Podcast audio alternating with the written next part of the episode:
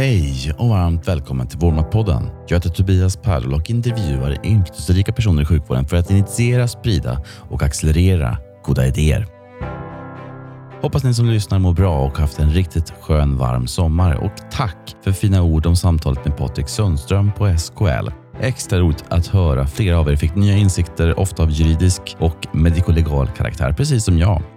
Idag talar jag med Anna Nergård. Hon är kardiolog, internmedicinare, tidigare verksamhetschef och chefsläkare på Södersjukhuset samt på Stockholms läns landsting och numera är hon regeringens utredare för god och nära vård.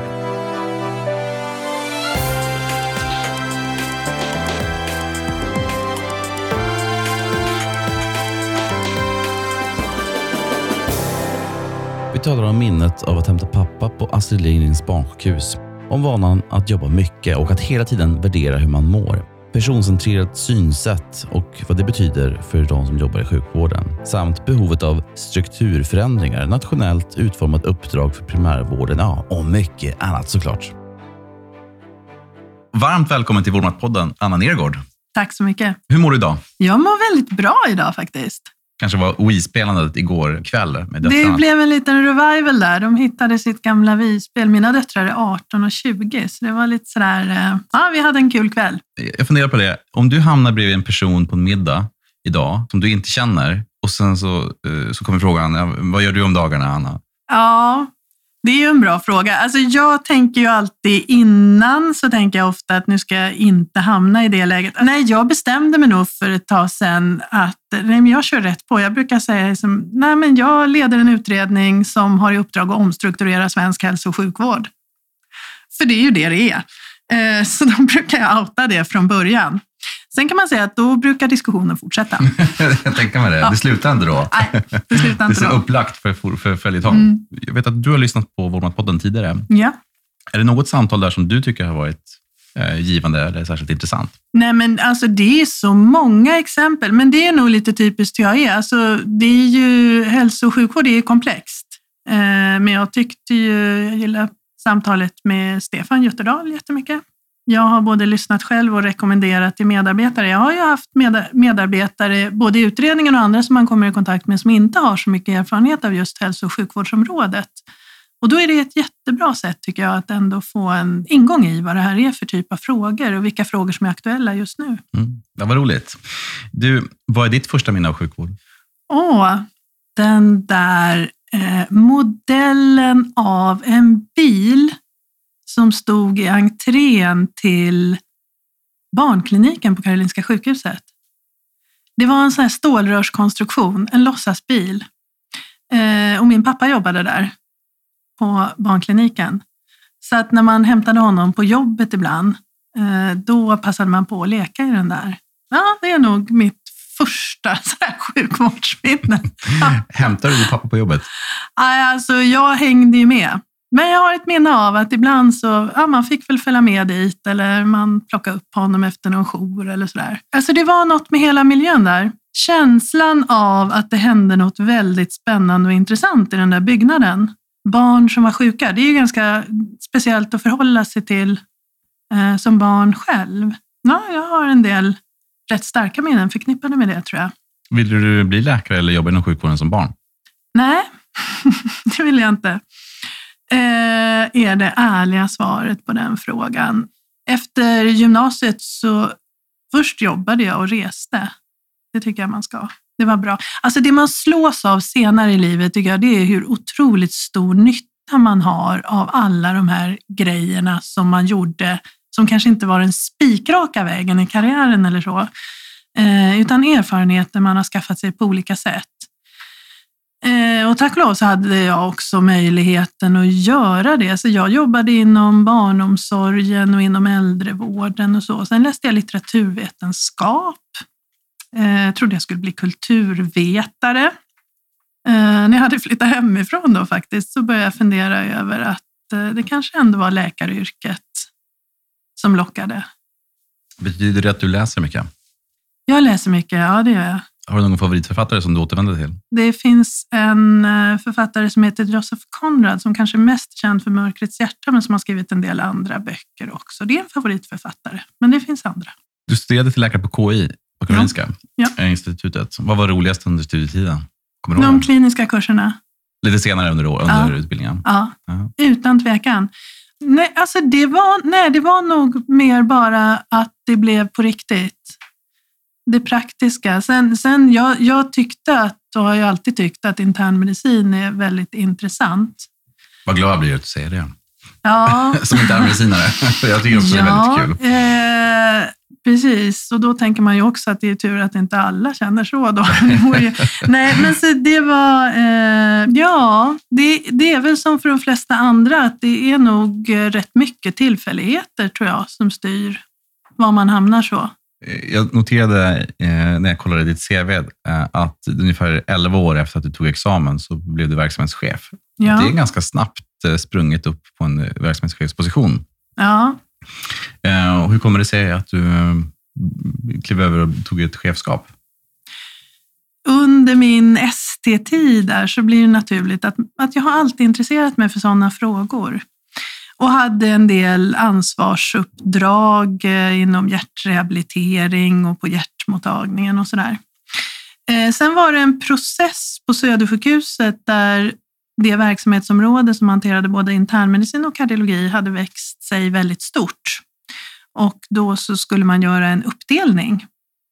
Och då, eh, det var en väldigt demokratisk process där ett antal medarbetare valdes ut att sitta med i arbetet för hur den här omorganisationen skulle ske och hur fördelningarna skulle vara och så. Då var jag med i den processen. Det var, jag hade ju ändå en del erfarenhet av att leda människor och jag tror att jag hade ganska bra koll på mina egna styrkor och svagheter. För det måste man ju ha. Tillräckligt bra för att skapa rätt team omkring sig såklart som ledare. Och att det är väldigt sällan så att det är som ett perspektiv som är alenarådande. Eh, och jag tror det är jätteviktigt, för det tror jag är om man nu ska leda och motivera medarbetare så är det viktigt att kunna förklara att ja, det finns flera, flera sätt att se den här frågan. Det finns flera delar i den som är viktig. Och nästan alltid måste man göra en slags risk-nytta-värdering eller en slags prioritering utifrån olika förutsättningar. Man kan ha en bred dialog kring sådana frågor eh, och att det också är ett bra sätt att få medarbetarna med sig. Nu är du då regeringens utredare för samordnad utveckling för god och nära vård. Och, eh, hur kommer det sig att du fick frågan? Jag tror att mina styrkor är att jag på ändå förhållandevis kort tid har arbetat i många olika delar av systemet. Att eh, jag har fortfarande helt klart för mig hur det är att jobba på en akutmottagning eller eh, på eller i kontakterna med öppenvård eller på en vårdcentral. Så. Och sen har jag också sett styrnings och ledningsnivåer hela vägen upp till den komplexitet som är i ett stort landsting. Och heltid nu, utredare.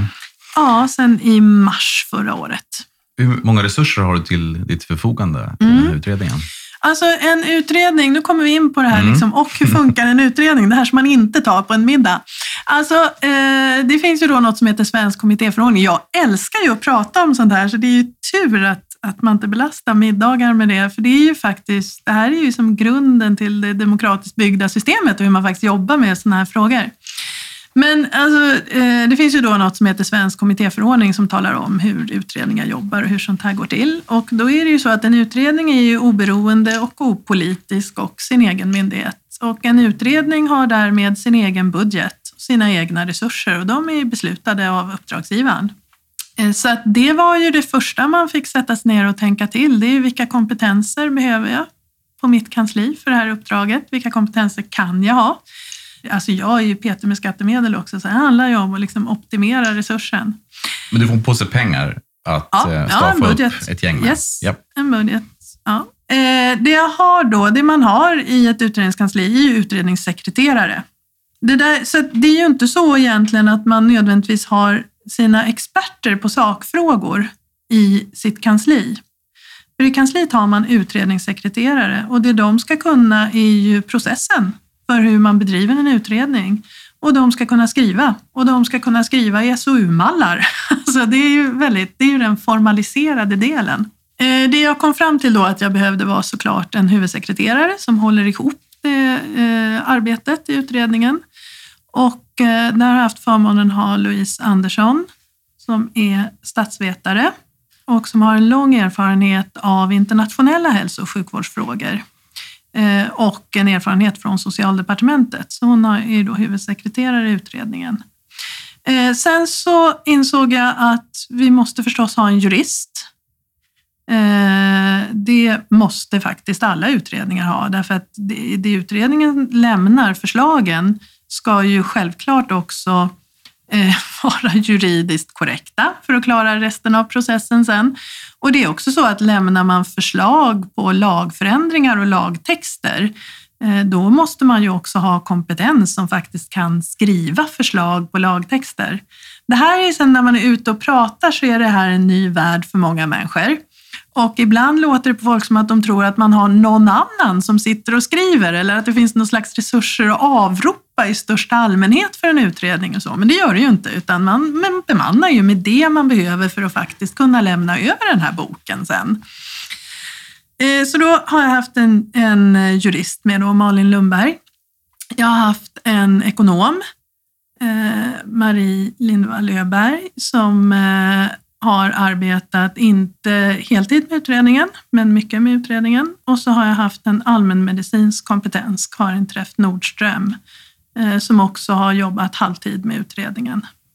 Sen så har man ju förmånen av att kunna ha praktikanter i utredningen, så det har vi haft under våren då. Jens som har gjort sin eh, praktik på statsvetarutbildning också. Ja, intressant. Uh, för det är en sån följdfråga. Har du skrivit själv delar av, av materialet? Ja, det har jag. Det är ju med bilagor, 500 någonting drygt sidor. Ja. Hur många, eh, hur många sidor har du skrivit nej, själv? Nej, så funkar inte riktigt. Eh, jag, alltså det är ju så här som utredare, jag har ansvar för varenda punkt och kommatecken, nej men allt som står där. Eh, samtidigt så tror jag som i all arbetsledning att det vore ju ingen vidare bra idé om man själv ålade sig väldigt mycket av det praktiska arbetet. Särskilt inte en utredning som faktiskt i sina direktiv har i uppdrag att ha en bred dialog med egentligen alla aktörer, som det är formulerat, samtliga landsting, myndigheter och andra berörda aktörer. Så det är det som har gjort att vi har rest så mycket så. Och eh, de delarna känner jag att där är det faktiskt viktigt för att bära budskapet och föra den här dialogen, att det är jag som har hållit i det. Sen är det faktiskt också så att det här är en utredning med två uppdrag. Det är dels en tradi ett traditionellt utredaruppdrag, men sen står det också att vi ska stödja alla de här aktörerna i genomförandet av förändringen. Och det ställer ju också lite speciella krav på att vi faktiskt också då har möjlighet att träffa alla aktörer och höra oss för eh, hur vi kan bidra. Det har handlat mycket om att skapa samarbetsytor och plattformar för olika aktörer att träffas faktiskt. Så det har jag ägnat en hel del tid åt. Men ja, jag har skrivit också och jag kan säga att jag kan, det kan mina medarbetare intyga, jag har nagelfarit vartenda ord. Eh, det är faktiskt också så att vi vinnlade oss eh, redan med första betänkandet om att det ska vara läsbart. Det kan ju låta alldeles självklart, men för en utredning som ska arbeta inkluderande och med så många olika aktörer så är det för mig jätteviktigt att man fattar vad som faktiskt står där. Det ska inte vara någon stolpe i kanslisvenska som är ogenomtränglig för de flesta, utan jag vill att man faktiskt ska kunna läsa betänkandet och förstå eh, vad som står där och kunna ta till sig det. Det ser jag som en helt avgörande del i det här stödjande arbetet och det ställer lite speciella krav på faktiskt eh, såklart hanteringen av textmassan. Sen tror jag också att vi har haft ett lite ovanligt arbetssätt för en utredning, för i och med att de här frågorna i hälso och sjukvården är så komplexa så de måste hela tiden belysas ur olika perspektiv. Det gör att jag kan inte ha en jurist som bara skriver de juridiska delarna och jag kan inte ha en allmänmedicinsk kompetens som bara skriver det ur verksamhetssynpunkt. Utan jag måste få mina olika medarbetare att faktiskt skriva de här texterna tillsammans. Får jag fråga, hur ser din eh, work-life balance ut? Jag är van att jobba mycket.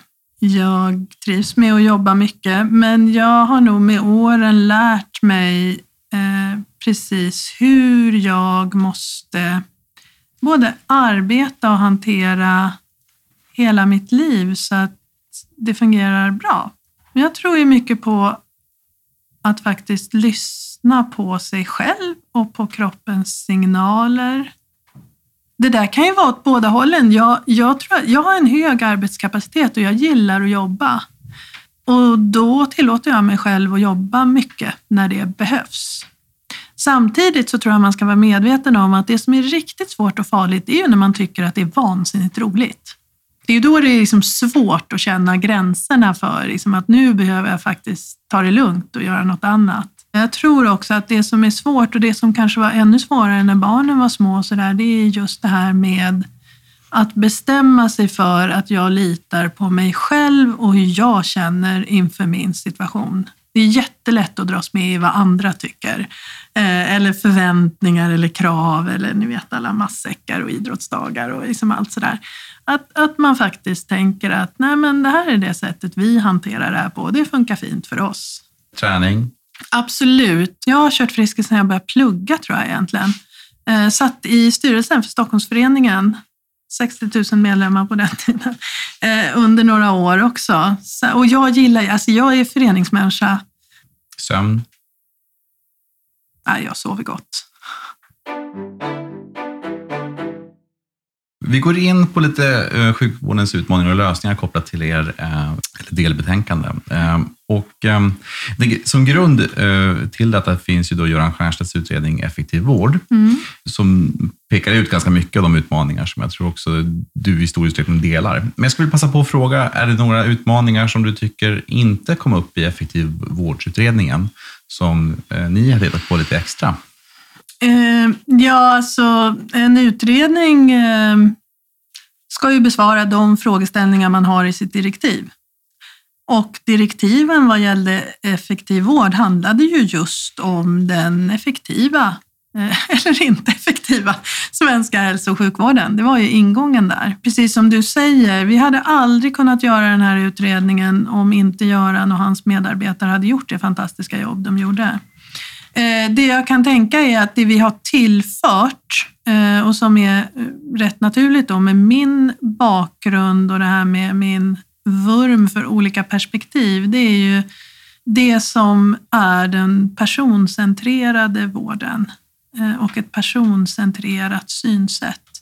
Och det handlar ju egentligen om att tydliggöra att av de här olika perspektiven som är viktiga så är patientperspektivet går först, så att säga. Eh, och jag tror att eh, jag tror också man ska ha klart, det har jag faktiskt lärt mig det här året och inte minst via då min huvudsekreterare Louise erfarenheter av internationellt arbete och de kontakter vi har kunnat ha utifrån det. Alltså det här med att ställa om sjukvården till en stark primärvård och första linjens sjukvård och mer resurser just till det förebyggande arbetet och det som händer nära människor det är ju ingen svensk uppfinning och det är inget jag har hittat på och det är inte något Göran har hittat på, utan det är det sätt WHO uttrycker att man bör bygga hållbara sjukvårdssystem i framtiden. Och det man behöver göra för att klara hälsomålen i Agenda 2030 och därmed även de övriga målen. Och då, då ingår just det här att inte utgå från sjukvårdens historiska organisation eller sjukvårdens specialiteter eller vad byggnaden heter. Utan en modern sjukvård är mycket mer nätverksbaserad. Man tillhandahåller olika kompetenser eh, och har ju också fantastiska möjligheter att göra det även med tekniska lösningar och digitala lösningar. Så. Eh, men att det mer utgår just ifrån individens behov och ett personcentrerat arbetssätt. Och, och jag tror att den rörelsen har vuxit sig starkare. Kunskapen om det, hur viktigt det faktiskt är att utgå från individens sammanhållna behov, eh, har, har eh, kanske också blivit ännu tydligare sedan Effektiv vård gjorde sitt arbete. När jag talar med, med individer och vänner som jobbar i sjukvården och tar upp det här med patientcentrerad um, mm. vård så kan det leda gallfeber på folk för att de upplever att ja, men jag har minsann väldigt tydligt patientcentrerat förhållningssätt i mitt arbete. Mm. Så det är ingenting som vi behöver skriva från ovan att vi ska göra. Ja, men jag tror de har helt rätt. Eh, och jag tror att det, de, eh, det som gör att det retar gallfeber på dem, det är ju att de själva får sitta och kämpa med det, men strukturen är inte byggd på det sättet. Det tror jag gäller för ganska många av, av de frågor vi idag ser som arbetsmiljöfrågor. Att det är ju liksom, vi sätter ju enskilda medarbetare att hela tiden försöka lösa situationer eh, utifrån hur man måste bedriva hälso och sjukvård i en modern samhällskontext. Men de har ju inget stöd i strukturerna. Alltså om du sitter på en vårdcentral och har en människa framför dig idag eh, Eh, så har ju den personen ofta behov av insatser från flera olika aktörer. Och där sitter du i din lilla ruta med receptblock och de begränsade möjligheter du har och känner att jag kan inte göra det den här människan faktiskt skulle behöva. För den här människan behöver insatser från både socialtjänsten, eh, andra delar av kommunsidan, en koppling till någonting som händer på ett sjukhus. Och strukturen stöder inte det. Det är inte de arbetssätt vi är vana utan strukturen är liksom uppdelad i stuprör och betalningsansvar och så. Och det ger ju mig som medarbetare begränsade möjligheter att faktiskt tillhandahålla en vård som hänger ihop utifrån den här individens behov. Så att jag tänker att eh, de förslag vi lägger, de ska ju liksom underlätta att kunna ha ett sådant arbetssätt. Om vi tar en liten avstickare, men kopplat till det här också som du var inne på tidigare, så har ni varit utomlands en del eller fått en del input på hur eh, våra grannländer i Norden har riggat sina system, mm. också Nederländerna. Uh, vad, vad, vad, tar du med dig eh, om, från de här insikterna mm. om hur mm. andra har riggat sina system mm. till utredningen? Det här finns beskrivet i utredningen för de som vill läsa det här sen. Ja, det finns men, beskrivet. Men jag tänkte, vill du berätta lite grann om, mm. om Mm. Lite generella skillnader. Mm. Vi lägger ganska lite resurser på primärvården i jämförelse med våra mm. grannländer, men det är inte bara där som mm. det skiljer sig. Nej, jag kan börja med att säga, rest runt har vi gjort i Sverige. Det är inte så att vi har varit runt på alla de här ställena, utan vi har haft ett utbyte, vilket man kan ha på andra sätt än att besöka dem. Nej, men alltså vi kände att jag tror att det är lätt att tänka, alltså jag, eh, jag kan förstå, men kan samtidigt ibland lite, bli lite matt över den här viljan till förenkling som finns. Alltså det går inte att förenkla hälso och sjukvårdsfrågor. Det är komplexa system och det är komplexa frågor. Och det gör att min uppfattning är att det här som är framtidens utmaning för hela hälso och sjukvårdssystemet, vi lever längre, vi lever längre med våra sjukdomar, vi får nya sjukdomar. Vi har fantastiska möjligheter att göra saker, men vi har en begränsad resurs. Både vad gäller ekonomisk resurs, men kanske ännu mer i bemanning och kompetensförsörjning. Min uppfattning är att det finns inget sjukvårdssystem som har löst den ekvationen fullt ut. Utan det finns sjukvårdssystem som har styrkor och svagheter. Det som jag tror är den stora utmaningen, och det är många som lyfter med oss också, det är ju då att, att kunna behålla de delar som är framgångsrika i den svenska hälso och sjukvården. Och det här vet jag att andra länder brottas med också, att kunna behålla det som är bra, Eh, men ändå utveckla utifrån dagens och morgondagens kontext och behov. Alltså att, att inte kasta ut barnet med badvattnet. Det är en utmaning som du är inne på, ehm, fram till 2025, det vill säga nu mindre än sju år bort, så behöver Sveriges kommuner och landsting anställa fler än en halv miljon nya medarbetare. I flera landsting just nu så är anställnings, eh, eller snarare kompetensförsörjningen negativ till och med. Eh, och vad tror du är nycklarna för att lösa de bitarna kopplat till er utredning? Mm. Jag är ju den som i flera år har pratat just om att bemanning och kompetensförsörjning är svensk hälso och sjukvård Eh, och många andra system också, att det är den största utmaningen. Men alltså tillbaka till det här jag sa, att min uppfattning är att väldigt mycket av det som är arbetsmiljöproblem idag och som jag tror kommer att avhålla de som skulle vilja söka sig till vården i framtiden, det handlar om att strukturen är felbyggd. Det kommer aldrig att gå att skapa goda arbetsmiljöer och motsvara förväntningarna hos framtidens medarbetare om vi inte ändrar de här strukturerna. Alltså det är så tydligt idag. Så våra sjukvårdssystem är konstruerade för en tid när man hade mest akuta behov. Det var det sjukvården kunde ta hand om, infektioner och olycksfall. Idag är majoriteten av det vi ska hantera är kronisk sjukdom, långvariga tillstånd. Och att sitta som medarbetare i ett system som inte är byggt för de utmaningar det ska hantera, det kan liksom aldrig bli bra. Så för mig hänger det här ihop. Absolut, vi ska fortsätta med de insatser som görs på olika nivåer för att stärka bemanning och kompetensförsörjning. Men jag tror att strukturen behöver förändras i grunden i enlighet med de förslag vi lägger. Jag tror också så här, det är ju en av mina käpphästar som säkert många har hört mig tjata om. Det är ju så här, 10 miljoner människor är inget stort sjukvårdssystem med internationella mått mätt. Och vi delar upp det också på 21 plus 290 landsting och kommuner. Eh, vi har de beslutsnivåer vi har och jag tror att det kan, kan vara funktionellt och konstruktivt på många sätt därför att förutsättningarna ser olika ut i olika delar av landet. Men vi måste bli mycket bättre på samverkan och göra vissa saker mer lika. Eh, och med den rörlighet som är eh, på olika sätt så, så måste vi till exempel bli bättre på att titta på kompetensförsörjningen ur ett nationellt perspektiv.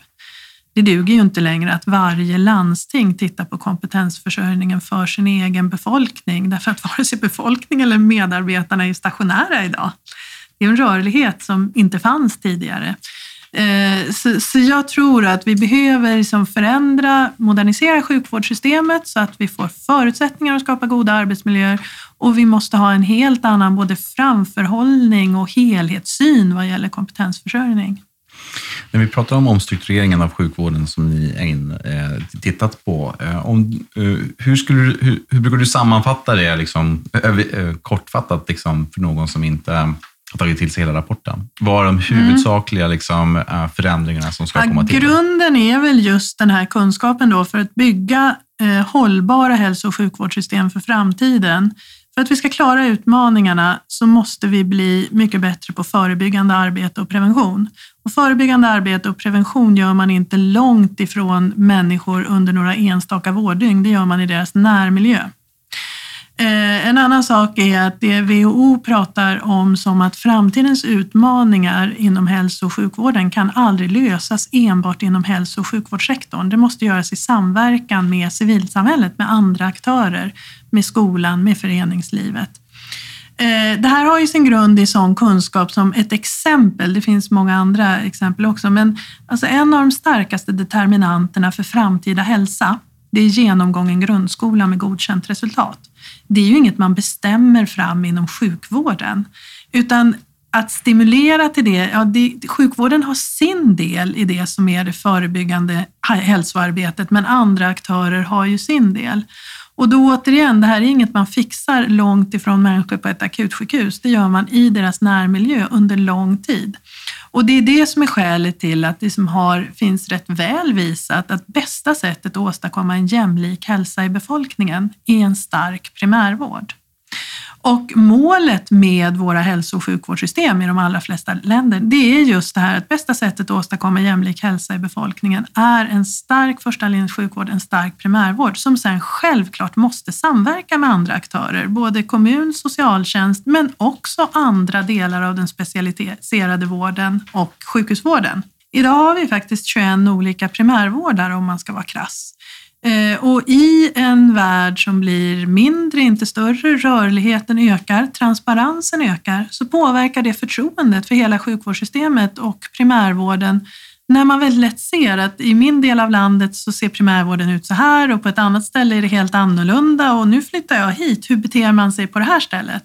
Och där tror jag att det, det behöver, vi behöver ha ett system som är transparent och tydligt för medborgarna. Vad är erbjudandet från svensk primärvård? Vad ingår där? Och därför tror jag då att det här nationellt utformade uppdraget är, är viktigt. Sen är såklart också resurssättningen av primärvården och hur vi nu tar de här stegen till just en stark primärvård väldigt viktig. Och det tredje är ju som vi har varit inne på, bemanningen och kompetensförsörjningen. Eh, jag är ju väldigt glad över Socialstyrelsens uppdrag att tillsammans med UKÄ titta på just den nationella kompetensförsörjning och vilka glapp vi ser för framtiden, för det tror jag är avgörande. Men återigen, vi har de beslutsstrukturer vi har, så det är därför som våra förslag i det senaste betänkandet nu, det är inte så att det här är en förändring man kan bestämma fram på statlig nivå. Utan vi lägger förslag, vi kan lägga förslag till lagförändringar som liksom sätter ramen för vad som behöver göras. Eh, men sen behövs det också formella beslutsprocesser i regioner, landsting och ibland kommuner för att det här ska hända. Eh, och det, väl, det var väl en farhåga då för mig med betänkandet att alltså den här förenklade synen att om vi bara lägger tre skarpa förslag på, på nationell nivå så är vi hemma sen. Det kan inte fungera så, för det är inte så våra ansvarsnivåer i systemet ser ut, utan vi måste ta fram förslag som absolut ibland rör den statliga nivån, men vi måste också markera att ska det här hända på riktigt så finns det beslut som måste fattas av regioner, landsting och kommuner. Och vilka är de besluten? Ja, vi har ju någonting då i, den svenska, i det svenska systemet eh, och via kommunallagen som heter proportionalitetsprincipen. Och det betyder alltså att en utredning, eh, vi kan inte lägga förslag som går en millimeter längre in i det kommunala självstyret än vi kan motivera. Så att vi, jag, är, jag tycker att, det är ju utredarens bedömning då, jag tycker att vi absolut kan motivera att vi lägger ett förslag till nationellt utformat uppdrag reglerat i hälso och sjukvårdslagen och reglerat i hälso och sjukvårdsförordningen. Men, men det är vadet. Huret, den lokala utformningen, den måste man förstås anpassa efter sin egen kontext och eh, ska, ska det bli verklighet på riktigt, då krävs det beslut på landstingsnivå eller regionnivå eh, för att genomföra det. Det är därför det har varit så viktigt för mig med både arbetssättet att eh, faktiskt förankra förslagen vi lägger eh, innan vi lägger dem Eh, och vi har ju bland annat en referensgrupp med företrädare för, för landstingen som är jätteviktig i, i det här arbetet. Vi har ju nära samverkan med SKL via Emma Spak och det är också jätteviktigt. Eh, ett av de förslagen som ni tar upp eh, är ju att idag så har vi ungefär 7200 specialistläkare i allmänmedicin. Och ni föreslår ytterligare då 1250 statligt finansierade allmänmedicinspecialisttjänster under en nioårsperiod, eh, redan med start nästa år. Mm. Eh, jag är nyfiken på hur ni kom fram till just det antalet. Mm. Egentligen det viktiga för oss när vi räknade på det här förslaget, det, det är ju att eh, inte göra en skönmålning, alltså inte ta i underkant. Eh, utan att faktiskt realistiskt tro på det här förslaget. Samtidigt så är det ju i många delar, eh, det är ju ett estimat såklart. Och vi är väldigt tydliga, vill jag nog ändå säga, med att det är just ett estimat i texten. Men det är den siffra vi, vi landade i. Alltså den principiella grunden är ju att Sverige har få specialister i allmänmedicin jämfört med de flesta andra länder och ska vi klara en sån här omställning så behöver vi definitivt ha fler specialister i allmänmedicin. Och jag tror på många sätt att det finns ett viktigt både ett signalvärde och absolut en eh, nytta Eh, i praktisk verklighet att göra en sån här satsning.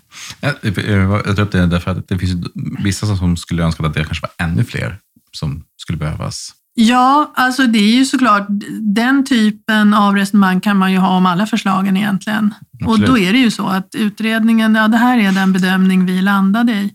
Men det är ju det som är så fint med den demokratiska processen, att nu så går ju de här förslagen ut på remiss. Och då är jag ju, tjatar ju hela tiden om att då går ju det ut till ett antal remissinstanser. Men eh, en fin sak med ett öppet samhälle är ju att alla har möjlighet att lämna sin syn på förslagen och att inkomma med svar på vad man tycker. Och sen är det ju då jätteviktigt att säga, och det är därför också vi har arbetat på, haft en metod med hög inkludering som vi har haft. Det är ju inte så att det är utredningen som tar emot remissvaren. Den uppfattningen möter man ibland. Utan en statlig utredning lämnar sina förslag till departementet och ansvarig minister. Sen går förslagen ut på remiss. Och sen är det ju departementet som tar emot remissvaren. Sen bereder departementen förslagen tillsammans med remissvaren och sen går ju förslagen vidare då eventuellt, eventuellt på det sätt de såg ut när de lämnade oss, eventuellt på ett annat sätt utifrån de inkomna remissvaren eh, för beslut i regering och till slut riksdag. Men det här är lite viktigt att ha klart för sig, eh, därför att ibland tror jag att det låter som att det ibland finns en bild av att utredningen får tillbaka remissvaren och sen kan vi skruva lite på förslagen. Men så fungerar det ju alltså inte, utan vi har lämnat ifrån oss det här nu. Sen är ju vi såklart jätteintresserade av de remissvar som inkommer. Precis som med förra betänkandet så tog vi fram ett förslag till färdplan och målbild. Eh, och det har vi ju ja, fördjupat, delvis förändrat i det här betänkandet. Och det gjorde ju vi utifrån både de dialog vi haft men också utifrån inkomna remissvar. Så det är klart att vi kommer ju att läsa alla remissvar med stort intresse för vårt fortsatta arbete. Men jag tror att det är viktigt att förstå att den formella processen är inte så att vi kan liksom skruva på det här lite till, utan det här är våra förslag. Jag tänker också att de här eh, tjänsterna ska, ska finansieras av staten och mm. inte av regionerna, vilket är mm. någonting som normalt inte görs. Det vill säga att normalt så finansieras just tjänsterna av mm. regionerna. Mm. Eh, ja, alltså vi, vi föreslår ju just under en övergångsperiod att man stimulerar utbildningen. Däremot så är vi ju noga då, för det är vi ju, eh, alltså det, det här med konsekvensanalyser är ju såklart, det är noga. Det är formaliserat hur det ska gå till. Så vi är också noga med att påpeka att det är inte så att vi tänker oss att staten ska finansiera eh, de här framtida specialisterna för all framtid, utan det är just en tillfällig satsning för att eh, komma till rätta med det glapp vi har det här med finansieringsprinciper och hur finansieringen av svensk hälso och sjukvård går till är ju ett intressant område. För det, det är ju lätt då att tänka, apropå att förenkla frågor, att om staten bara går in med pengar så löser vi det här. Så då ska man ju ha klart för sig att den statliga finansieringen av svensk hälso och sjukvård ligger någonstans mellan 1 till 2 procent av sjukvården. Majoriteten, den stora delen av finansieringen sker ju av regioner och landsting själva utifrån deras egna skatteintäkter. Och det, gör, det är ytterligare ett skäl då att jag säger att man kan inte bestämma fram en sån här förändring från statlig nivå. Det är såklart att via lagreglering så påverkar man ju förstås hur landstingen använder sina interna medel. Men ska det här hända på riktigt, då krävs det förstås att landstingen disponerar om, omprioriterar sina egna medel. Eh, och när det kommer till att omdisponera sina egna medel, jag mm. tänker på det att eh, om man tittar ut och blickar ut över landstingen idag så sliter de allra flesta med en ganska uttalad vårdplatsbrist. Mm. Och uh, det, det, kommer nog vara tufft och svårt att hitta resurserna idag uh, att flytta ut från sjukhus utifrån sånt som de är riggade idag, skulle jag tro. Uh, mm. det var, tänker på, du har ju själv suttit i, som biträdande landstingsdirektör här i Stockholm mm. och även här tror jag det skulle vara väldigt svårt att göra den rockaden. Mm. Generellt när det gäller ekonomistyrning inom hälso och sjukvård så finns det, om man börjar från början, så finns det en tendens att vi har egentligen för små resultatenheter och för korta uppföljningstider.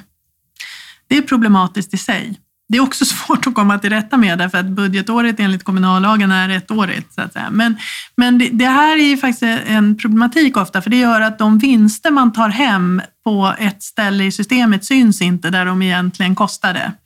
Så att det är inte något riktigt bra incitament just för att eh, utveckla hållbara system. Men det är som det är, det får man förhålla sig till. Då får man istället som utredare lyfta fram just den här kunskapen om att det inte är vid samma tillfälle som det börjar kosta mer på ett ställe och mindre på ett annat, utan det är ju såklart en omställningsprocess. Och där som jag ser det kan man faktiskt ha nytta av då tillfälliga statliga satsningar just för att det kan bli puckelkostnader eller övergångskostnader. Eh, men, men absolut, det är ju ingen, ingen som ser eh, eller tycker att det finns så att säga, en överfinansiering av sjukhusens verksamhet på det sätt vi har byggt sjukvård idag. Däremot så hör väl jag till dem som tänker att man skulle ju på sikt vilja ha ett sätt att diskutera kring vårdplatser som handlar om bemannade och kompetensförsörjda platser i systemet, inte i vilken byggnad de finns. Mm. Eh, men, men återigen, det här är ju inte en omställning man gör under kort tid, utan det är ju ett faktiskt förhållningssätt och synsätt och det, det krävs strukturförändringar innan vi kommer dit. Men, men eh, att utvecklingen på många ställen går mot mer vård nära, till och med i hemmet. Vi har hela den här hospital at home-rörelsen som finns i stora delar av världen. Så det finns fantastiska utvecklingsmöjligheter där. Jag tror att det som för mig är problemet när vi pratar eh, vårdplatsbrist och eh, få vårdplatser, det är ju att hade vi haft och haft möjlighet just till det här strukturerade tänket att vi eh, vi så att säga vet vad vi gör, vad det är för förändring vi genomgår, då tror jag det här är möjligt att göra. Det som idag ofta händer är att vi tvingas stänga vårdplatser av ekonomiska skäl eller av andra eh, mer kortsiktiga skäl eller av personalbrist. Och det är klart att det är en extremt olycklig situation.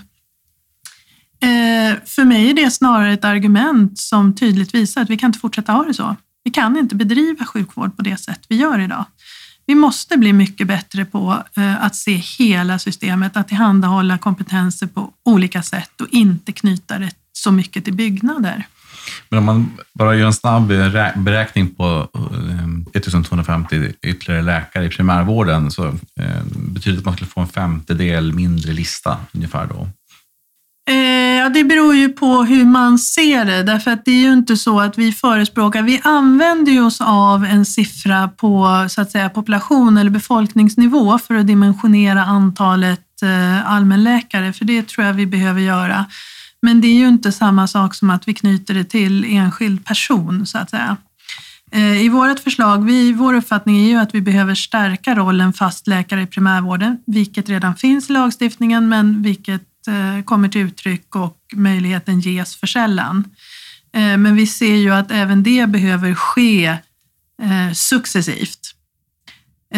Och vi ser också att det måste ske på patienternas utifrån behov och utifrån önskemål. En annan del som ni tar upp handlar om behovsstyrd vårdgaranti. Mm, det var första betänkandet förra året, ja. Mm. Och det tog riksdagen häromveckan. Ja. ja. Eh, och eh, det, där säger man att man ska eh, få en medicinsk bedömning inom tre dagar eh, mm. och är då ej garanterat till läkare, men, eller fysiskt besök för den delen. Mm. Jag tänker bara, det är nyfiken eftersom att det är en fortsättning på det förslaget och nu har man tagit beslut på det. Ja. Hur har det tagits emot att man ska mm, lyckas ha tillgängligt på tre dagar?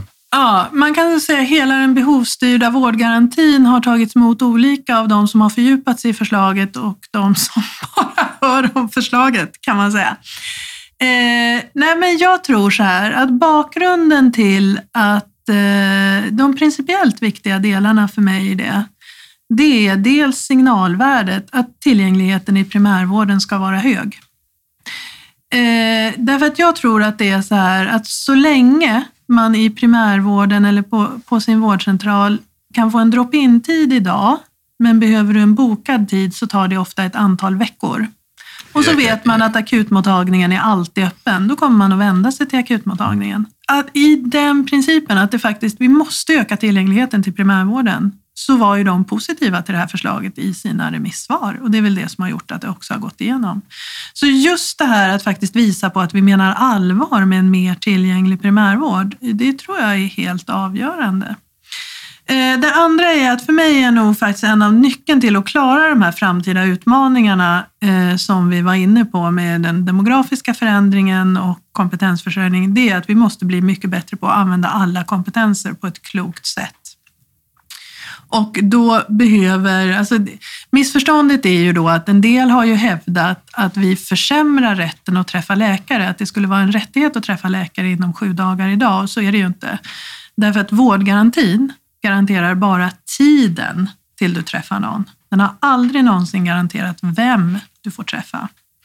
Utan det är ju om vården bedömer att det är en läkare du ska träffa, då var det tidigare så att då skulle det ske inom sju dagar. Sen var det ju massor med patienter som träffade en distriktssköterska eller fysioterapeut eller en annan yrkesgrupp redan tidigare. Då omfattades inte det av vårdgarantin.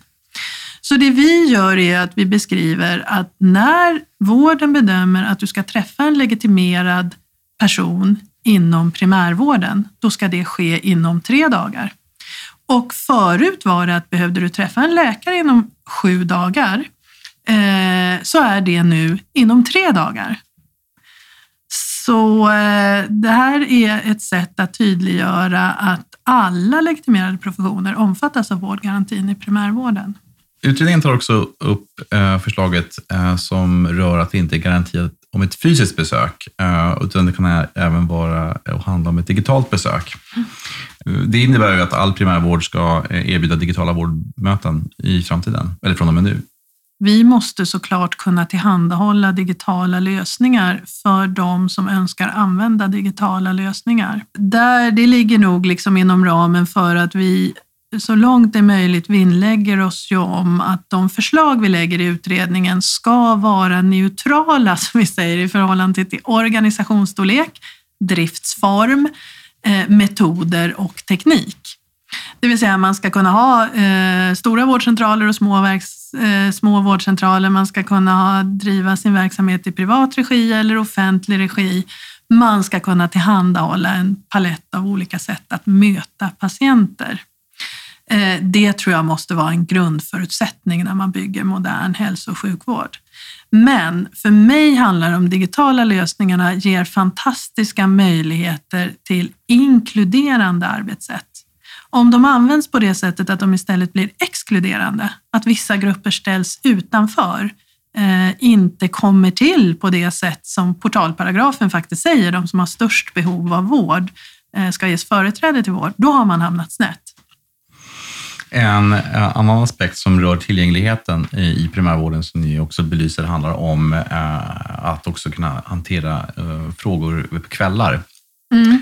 fram till tio och börja klockan Jo då, där fick vi ju bra genomslag. Alltså man kan säga att om man läser betänkandet så är det ju inte så att vi har lagt för skarpa förslag på öppettider. Det vi har sagt är att tillgängligheten i primärvården, återigen som jag sa, om primärvården ska vara det ställe man som medborgare vänder sig till så måste det ju vara öppet när man behöver. Däremot är vi väldigt tydliga med att det är ganska få sjukvårdsbehov som ligger inom primärvårdens uppdrag som uppstår mitt i natten. Det som händer mitt i natten lämpar sig ofta bäst för en akutmottagning på ett akutsjukhus. Men däremot måste ju primärvården klara att med rimlig framförhållning då hantera det som är primärvårdens uppdrag. Så med andra ord kan man tolka det som att eh, eh om, man, om man gemensamt bemannar upp en närakut som har öppet eh, de här tiderna eh, så är det good enough? Absolut, om det är den kontext man verkar i. Sen finns det ju åt andra hållet i glesbygd, inte minst i norra Sverige, där är det ju självklart för en hälsocentral att ha dygnet runt öppet. Därför att det är det som finns. Så att det är hela tiden det här att det, det vi pratar om är att skapa en god och nära vård som finns där för medborgarna och patienterna. Man ska kunna lita på att vården finns där och när man behöver den. Men den exakta utformningen ska den statliga nivån inte lägga sig i och den ska delvis styras av regionala och landstingsföreteelser så att säga. Men jag, jag, tror ju mycket återigen på det här med att verksamheten ska utformas av de som jobbar där för dem man är till för. Och om man spelar fram tiden till säg, nio år och det här har hänt eh, i stor utsträckning, eh, hoppas vi. Eh, hur kommer, hur kommer en vardag se ut för en, en eh, primärvårdsläkare eh, till, skill, till skillnad från idag, givet de förändringar som ni föreslår? Eh, den kommer i större utsträckning att bygga på långvariga och kontinuerliga relationer. Den kommer att vara mer präglad av förebyggande arbete. Den kommer att hantera samverkan med patienter och närstående. Eh, det kommer att vara lika naturligt att ha de upparbetade relationerna till de man är till för, nämligen patienterna, som också med andra delar av systemet. Ibland när vi pratar digitala lösningar och så blir det himla fokus på just eh, patient-medarbetarkontakten. Men det här handlar, det är också sättet att tillhandahålla kompetenser, inte minst i ett land med vår geografi, eh, på ett jämlikt sätt till befolkningen. Vi tar några avrundningsfrågor. Vad vet du om sjukvården som du tycker att andra verkligen borde känna till? Att alla gör sitt bästa. Jag vet verkligen att det är så. Det gäller medarbetare och det gäller tjänstemän på landsting och regionnivå och det gäller den politiska nivån och det gäller myndigheter. Det är liksom inte någon som försöker krångla för sakens skull, utan alla vill och försöker verkligen göra bra saker. Sen så kan de här arenorna för samverkan och Alltså förutsättningarna för att samverka är inte så bra som de skulle behöva vara. Och ibland så känns det som att hela den här, alltså det finns en brist på tillit i systemet mellan olika aktörer och olika nivåer. Men jag tror man ska ha klart för sig att alla försöker verkligen. När blev du senast förvånad över något i sjukvården? Ja, just nu tycker jag det är så himla roligt med Oskarshamn och Projekt Oskar. För det var verkligen så här, de, eh, de har ju arbetat där tillsammans, sjukhuset, eh, primärvården, kommunsidan utifrån nya lagen om trygg och säker utskrivning. Och det roliga med dem, det är ju många som har arbetat med det, men många har kanske gjort det under en lång tid. De tog verkligen eh, tag i frågan och har på ganska kort tid jobbat upp arbetssätt och verktyg och är väldigt transparenta med det. Eh, och eh, vi fick kontakt med dem när vi var där på ett besök och sen så har vi hållit kontakten via videokonferenser under året här. Och sen lyfte ju vi det som ett gott exempel i vårt betänkande och nu gjorde ju Dagens Medicin då en grej av att deras, eh, deras goda exempel har gått hela vägen från Oskarshamn till Rosenbad. Och det känns ju jätteroligt att ha fått vara med och lyfta ett sådant exempel och jag vet att det betyder mycket för medarbetarna där och såklart för de eh, patienter och brukare som får ta del av det här arbetet. Eh, det är lite extra kul. Vem tycker du ska vara med i Vårdmanpodden? Ja, eh, jag skulle gärna lyssna på Lise Lidbeck som är ordförande för Neuro. Ja, men hon är en sån härlig person och har en massa kloka saker att säga och jag vet också att hon har en hel del erfarenheter att dela med sig av som många skulle behöva lyssna på.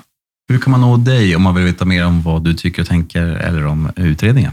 Ja, eh, då kan man ju gå in på utredningens hemsida Eh, googlar man god och nära vård så hittar man hemsidan. Och vi är ju faktiskt, det ser vi också som en del då i det här interaktiva arbetet, att vi har rätt mycket material samlat där, både om vår utredning och andra saker som man kanske kan vara intresserad av. Och så eh, kör vi vår blogg på fredagar. Nu har vi faktiskt sommaruppehåll, men man kan hitta tidigare blogginlägg där också. Finns det på Twitter? Ja, det gör jag. På LinkedIn? Jajamensan, det också. Facebook? Ja, mer selektivt faktiskt. Snapchat? Ja, med döttrarna. Instagram? ja, det gör jag. Ja, härligt. Eh, finns det något som du hade önskat eller fått tänkt tala om idag som vi inte har berört? Nej, jag tycker att vi har ju pratat om eh, rätt mycket tror jag, av de frågor som ligger mig varmt om hjärtat och som jag tror är viktiga. Eh, för utvecklingen av hälso och sjukvården och därmed faktiskt för hela samhällsbygget.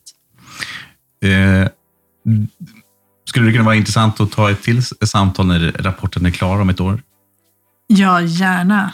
Sånt här samtal ger ju oss också en massa input. Alltså det är också så spännande och det skedet är vi i nu, att höra så här, och vilka frågor ställer man när man har tagit del av vårt material? Så gärna det. Vad trevligt. Stort tack för att du var med i Vårdpodden, Anna. Tack så mycket.